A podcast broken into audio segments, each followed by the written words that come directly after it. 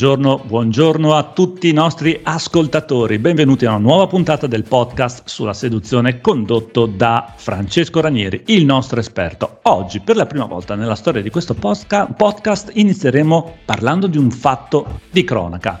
Un fatto di cronaca avvenuto a Palermo il 7 luglio. E scommetto che vi starete chiedendo che cosa diavolo è successo. Beh, vi ricordate quella notizia della, t- della ragazza violentata da un gruppo di eh, uomini e di ragazzi? Bene, sentiamo adesso con Francesco cosa ne pensa.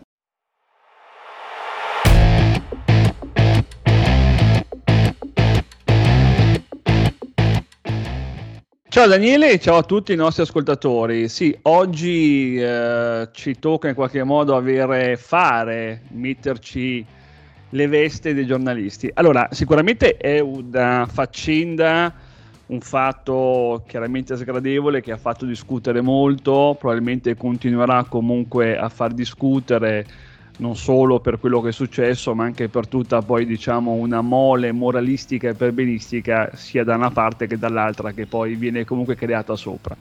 Allora, parto dal presupposto nel fare per tutto questa precisazione. Non mi piace molto quando eh, la stampa uh, identifica queste persone come un branco, il branco che è andato a fatto. Allora, signori, prendiamoci chiaro. Questi qua non sono un branco, questi qua sono quattro figli di puttana. Il branco perché? Il branco è un gruppo di predatori che caccia per mangiare, che caccia per sopravvivere. Quindi odio questa dicitura che si appunto utilizzi il sinonimo branco per identificare poi 4, 5, 7, quello che siano persone che sono fondamentalmente dei figli di puttana. Quindi già questa è la prima precisazione che andrei comunque a fare.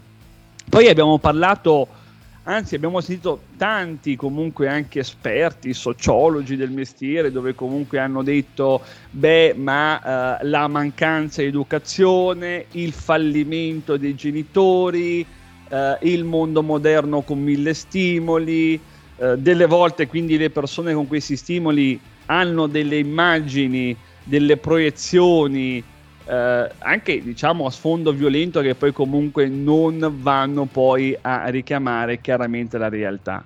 Ora, è sicuro che, ed ovvio che probabilmente Uh, questi ragazzi, perché comunque parliamo nella maggior parte dei casi comunque di minorenni, a parte qualcuno, è chiaro che sicuramente uh, non hanno in quel momento lì e non sono riusciti a valutare il bene o il male uh, di quell'azione. Tuttavia, uh, cari ascoltatori, sono situazioni così ingarbugliate che poi è molto difficile andare a capire dov'è la colpa. Anche perché secondo me capire dov'è la colpa è inutile, dovremmo riuscire a capire come evitare che succedano queste situazioni. Quando io sento quel pirla della Lega, perché è in pirla, che parla di castrazione chimica, tu sei un pirla sei volte, perché nel momento in cui tu mi hai distrutto la vita di una donna, eh, ti castro chimicamente e quindi cosa facciamo? La donna comunque vive e vivrà ancora quel disagio per anni nella sua vita. Quindi dovremmo ragionare fenomeno eh, su come cercare di evitare che possono capitare queste situazioni chiaramente comunque spiacevoli. Detto questo, anche perché poi chiaramente la stampa, la politica lo utilizzano come slogan, come comunque diciamo per prendere più click, più voti, più appeal, più consenso. Detto questo, teniamo un po' il discorso dell'educazione. Probabilmente eh, potremmo affermare che ci siano stati dei genitori mancanti, che non ci sia stata comunque un'educazione, però signori, parliamoci chiaro, fino a un certo punto. Io vi faccio il mio esempio. Io nella mia adolescenza, nella mia infanzia, nella mia gioventù, per via dei miei genitori, soprattutto mia madre, ho avuto 3.000 limitazioni. Non avevo mai una lira, non mi dava mai soldi. Ho aspirato ad avere un motorino per anni, non l'ho mai avuto. E vi dico però una cosa che queste privazioni però mi hanno fatto in qualche modo bene. Mi hanno comunque portato a crearmi una certa concretezza che probabilmente se avessi avuto tutto e avessi ricevuto tutto non l'avrei mai comunque creata. Quindi secondo me il primo punto è che nell'educazione di oggi manca la scarsità Secondo me un genitore oggi deve fare, deve creare delle mancanze nel figlio. Eh, perché non possiamo continuare a educare i bambini o i figli. Ah, oddio, sono le sette, si sveglierà? Dai, lo vado a svegliare. Oddio, sono le otto, gli preparo la colazione. Eh, ma questo non è un. Non, ma come cresce questa persona? Ah, perché non si può svegliare da solo? Ah, perché non si può mettere comunque la sveglia? Quindi è chiaro che questo, diciamo, avere tutto e avere anche delle volte superfluo, ovviamente cos'è che porta poi le persone, ma anche quelle più giovani, a non vivere sui valori e sui doveri di una società comunque democratica e comunque legata al lavoro, ma su eh, fantasie. Nel momento in cui non mi manca nulla, nel momento in cui ho tutto, è chiaro che il mio cervello va a ragionare su quello che non ho, su quello che potrei crearmi come eh, passatempo, che delle volte potrebbe anche sfociare nel fare gruppo con quattro figli di puttana, circuire una donna molto giovane e poi comunque fare quello che è successo che hanno fatto. Quindi il mio discorso è questo, che sicuramente c'era stata comunque una parte educativa mancante e sbagliata, ma sono anche sicuro di una cosa, che quando un uomo, un ragazzo arriva all'età di 17, 16 anni, 18 anni, penso che sia in grado lui di distinguere cos'è il bene e cos'è il male. Quindi non possiamo sempre continuare a dare la colpa all'educazione genitoriale. Ai genitori, ai, ai genitori, che sono mancati, che mancano, perché comunque c'è anche da dire che i genitori cercano di fare il loro mestiere, cercano di farlo al meglio, per quello che possono fare. Ma poi deve esserci un, certo momento dove è il figlio stesso che ovviamente capisce dov'è il male e dov'è il bene. Questo è il punto.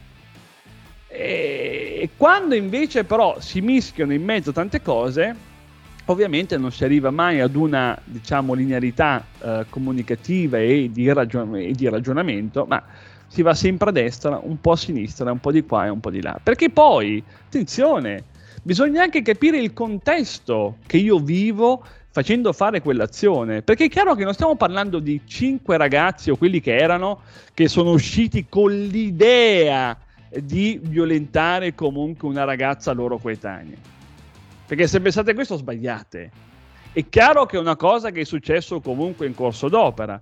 Com'è che sarà successa? Molto semplicemente, penso, un amico avrà detto che conosceva una, che secondo questo amico era una facile, visto che comunque i ragazzi di oggi hanno tutto, si possono drogare quanto vogliono, si possono divertire quanto vogliono, possono avere mille stimoli quanto vogliono, possono andare da Roma a Milano in quattro ore, possono andare da Milano a Napoli in sei ore, cosa che nei miei anni 90 era impossibile. E quindi tutto nella mia era, nella mia generazione aveva un'importanza maggiore oggi invece l'importanza sui doveri, sui fondamentali si è persa.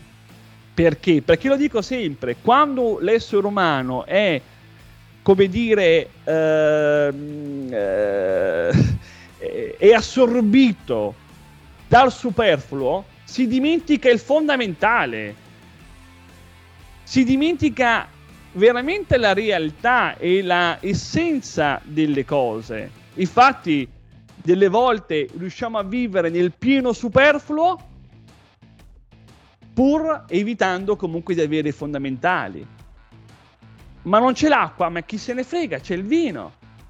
Ah, ma non c'è da mangiare, ma chi se ne frega, c'è la coca. Quindi capisci, no? Allora capite che è tutto un mondo che secondo me deve riniziare a mettere in campo comunque una serie di misure una serie comunque educazioni. Io adesso uno può dire, vabbè, ma i social, eccetera, eccetera, di qua di là. Sicuramente anche i social, anche il virtuale ha la sua, diciamo, impronta. Ma anche lì il discorso, cioè nel momento in cui io sono una società molto virtuale, molto social, allora è chiaro che dall'altra parte dovrei comunque creare del, degli strumenti che vanno a educare poi a come utilizzare eh, questi strumenti. Quindi è un po' questo il discorso. Quindi, in ultima analisi, come vedo io la situazione comunque di Palermo a fronte dei fatti appena discussi. Semplicemente la vedo come una deviazione, la vedo come una naturale conseguenza della nostra società dispotica, piena di stimoli, che chiaramente da una parte è positivo, ma dall'altra parte i giovani fanno fatica a trovare la loro strada e perseguirla. Questo è il punto. E infatti qui mi collego sulla tua mission aziendale di Beloved, no? che sì. ha lo scopo, correggimi se sbaglio, di aiutare gli uomini in una felicità relazionale, quindi diciamo raddrizzare un po' eh, gli uomini in questa società che sta cambiando, no? Assolutamente, perché è chiaro che l'azione fatta comunque a Palermo da questi ragazzi sono anche ovviamente dei ragazzi che hanno una visione della donna distorta, che non è quella reale. Ma perché? Perché quando tu sei su Instagram, anziché studiare, anziché migliorare, anziché evolverti, anziché creare, tu vai su Instagram e ti vedi mille culi, mille tette, mille tanga, mille quello, è una donna che si butta sul letto con la testa di fuori, e l'altra donna che dice, ah oddio, ma dove sono gli uomini di una volta, col culo di fuori, e quell'altra che dice, ah eh, ragazzi, oggi ho imparato a fare i soffoconi, ma però poi quando inghiotto, cioè poi non ci possiamo stupire che il... No, ma eh, oh, io ti vedo che ridi. Ma, io temo, no. temo, scusami, temo che dovrò mettere un sacco di bip eh, su questa puntata. Ah, mi spiace che tu lo dica e quindi... Eh, però pensiamoci un attimo. Cioè, io l'altro giorno vedevo, mi era capitato questo video di una ragazza che può essere, una, può essere mia nipote, che diceva, ah ragazzi, novità, finalmente ho imparato a fare i soffoconi. Cioè, ora, un ragazzo che esce venerdì sera e vede questa qua in minigonna, eccetera, eccetera, e si ricorda il video dei soffocoli. E non sto, io non sto giustificando nessuno, attenzione, ma è facile perdere di, via, perdere di vista quella, quel quieto vivere che l'essere umano ha, a differenza dei vari comunque animali. È facile che uno lo bypassi e arrivi comunque a pensare al soffocone perché probabilmente non riesce a distinguere ciò che è stata la goliardia di una persona all'atto reale. Perché poi quando io ci passo eh, 18-16 ore su questi strumenti, eh, ragazzi, eh, cosa pretendete? Quindi è proprio questo discorso in ultima analisi. Finiamola di ragionare sulla colpa. Chi è stato, chi non è stato. Dobbiamo cercare di capire il fenomeno il fenomeno, perché se voi ci fate caso, 30-40 anni fa era improponibile, era impensabile che un gruppo di ragazzi andasse a violentare una donna coetanea, era improponibile. E nel momento in cui succedeva, era solo uno ed era identificato come il mostro della nazione. Quindi cerchiamo di capire il perché nascono queste situazioni Qual è il fenomeno che le dirige?